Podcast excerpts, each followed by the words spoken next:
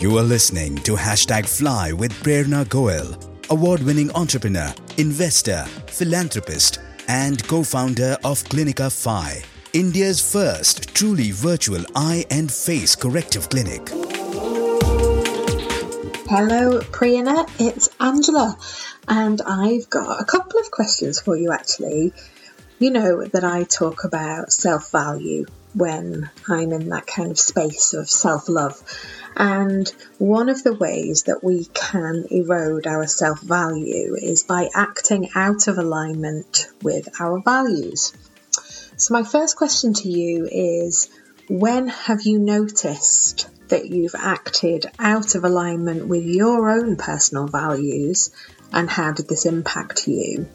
And then the second question is how do you ensure that you don't do that now moving forwards?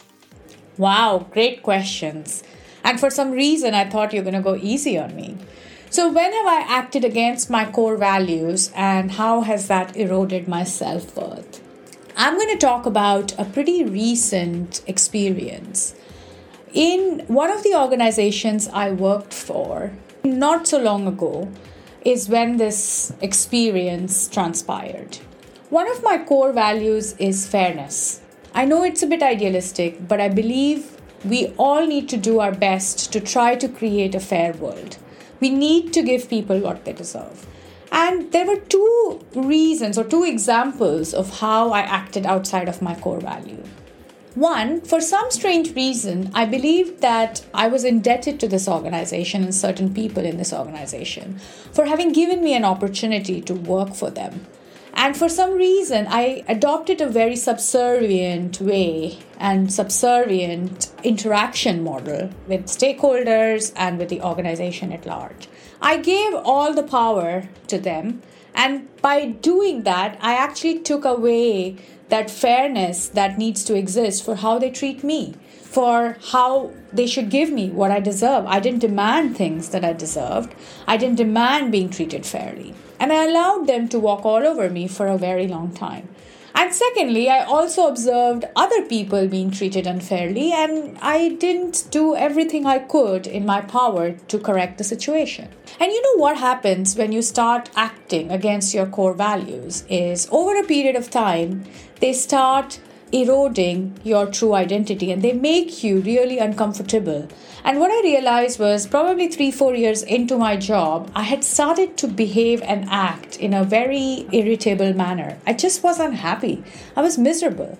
And I was challenging everything. I was annoyed with everything and everyone. And it took me a long time and a lot of retrospective thinking to get to the root cause of the problem. And one of the reasons I was behaving like that was because I was behaving outside of my core value system for all these years. And it just didn't sit right with me. And I never really clued into the fact that that was causing me so much anxiety.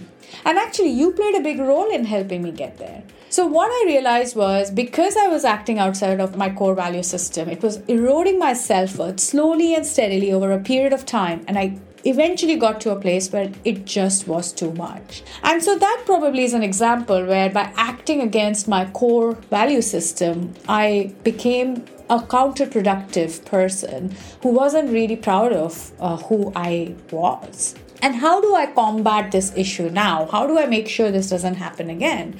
And I think one of the first steps, like is case in most situations, is being aware of the fact that when you act outside of your core value system, what impact it has. And also understanding what your core value system is.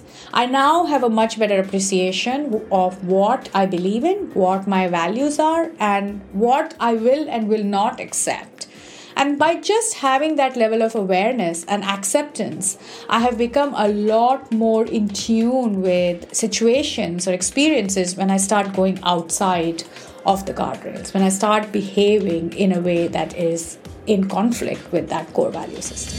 So, there you go. There is an example of when I acted outside of my core value system or I allowed myself to be pushed into a scenario where I acted outside of my core value system and how I try to ensure that that doesn't happen again.